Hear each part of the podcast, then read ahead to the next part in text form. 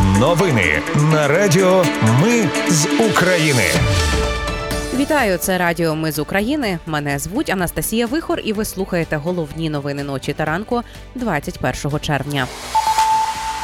Уночі українські військові знищили шість ударних дронів шахід. Українські війська продовжують наступ. На Херсонщині підтопленими лишаються близько 20 населених пунктів.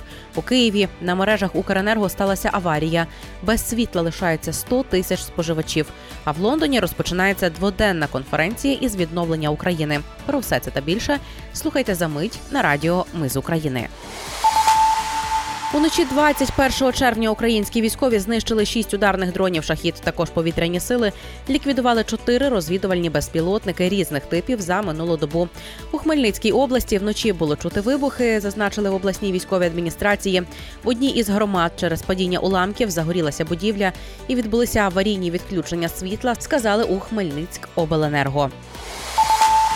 Українські війська продовжують наступ на Мелітопольському та Бердянському напрямках. Зазначили у генштабі. Є частковий успіх на напрямках. Новоданилівка, Роботине, Мала, Токмачка, Вербове, Вільне поле, Макарівка. Війська закріплюються на зайнятих позиціях. Росія від початку повномасштабного вторгнення в Україну втратила приблизно 222 тисячі своїх військових. Повідомили у генштабі.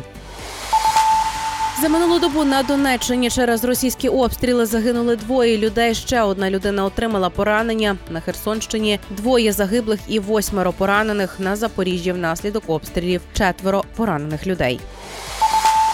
На Херсонщині підтопленими лишаються близько 20 населених пунктів через підрив дамби Каховської гідроелектростанції. Із них 17 на тимчасово окупованому лівобережжі повідомляють у ДСНС. На ранок 21 червня спостерігається поступове зниження води, що нині перебуває на позначці 25 сантиметрів. І з початку доби рівень знизився на 1 сантиметр. Водночас рятувальники відкачали понад 18 тисяч тонн води із 223 підвалів та будинків. У Києві на мережах Укренерго сталася аварія без світла 100 тисяч споживачів.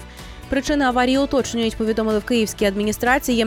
Екстрені відключення світла в столиці в частині Шевченківського, Святошинського, Солом'янського, Голосіївського та Подільського районів повідомили в ДТЕК. У Лондоні стартує дводенна конференція з відновлення України, аби залучити інвестиції для відбудови після повномасштабного вторгнення Росії.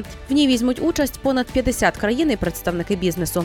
У перший день обговорюватимуть швидке відновлення зруйнованої інфраструктури, довгострокове відновлення, реформи для повоєнної відбудови та розвитку торгівлі інвестицій, і відбудову та повоєнну стратегію розвитку енергетики. Натомість завтра, у другий день, розглядатимуть дещо вужчі питання, зокрема відбудову житла, цифрову відбудову та розвиток технологічного сектору і гуманітарне розмінування. Очікують, що конференцію відкриватимуть прем'єр-міністр Британії Ріші Сунак та президент України Володимир Зеленський, який виступатиме дистанційно. Володимир Зеленський відповів на петицію про заборону імпорту російських книг. За його словами, мін'юст запропонував застосування до цього закону право вето, оскільки закладені в ньому норми можуть не відповідати конституції. В МЗС зазначили, що в наявній редакції закон не відповідає нормам та стандартам Євросоюзу в сфері прав людини, тому в тому числі свободи думки, захисту прав національних меншин, свободи дискримінації за мовною ознакою, а тому може ускладнити процес переговорів про вступ України до Євросоюзу. そう。Це були головні новини ночі та ранку на радіо Ми з України. Їх підготувала для вас я, Анастасія Вихор. Наші новини про те, що дійсно відбувається в Україні, без будь-якого політичного забарвлення чи чиїхось бізнес-інтересів. У нас лише реальні факти. Якщо на вашу думку, те, що ми робимо, важливо, підтримайте нас. Заходьте на сайт Ми з України.ком і тисніть кнопку Підтримати. Почуємось у наступних випусках. Радіо Ми з України перемагаємо разом.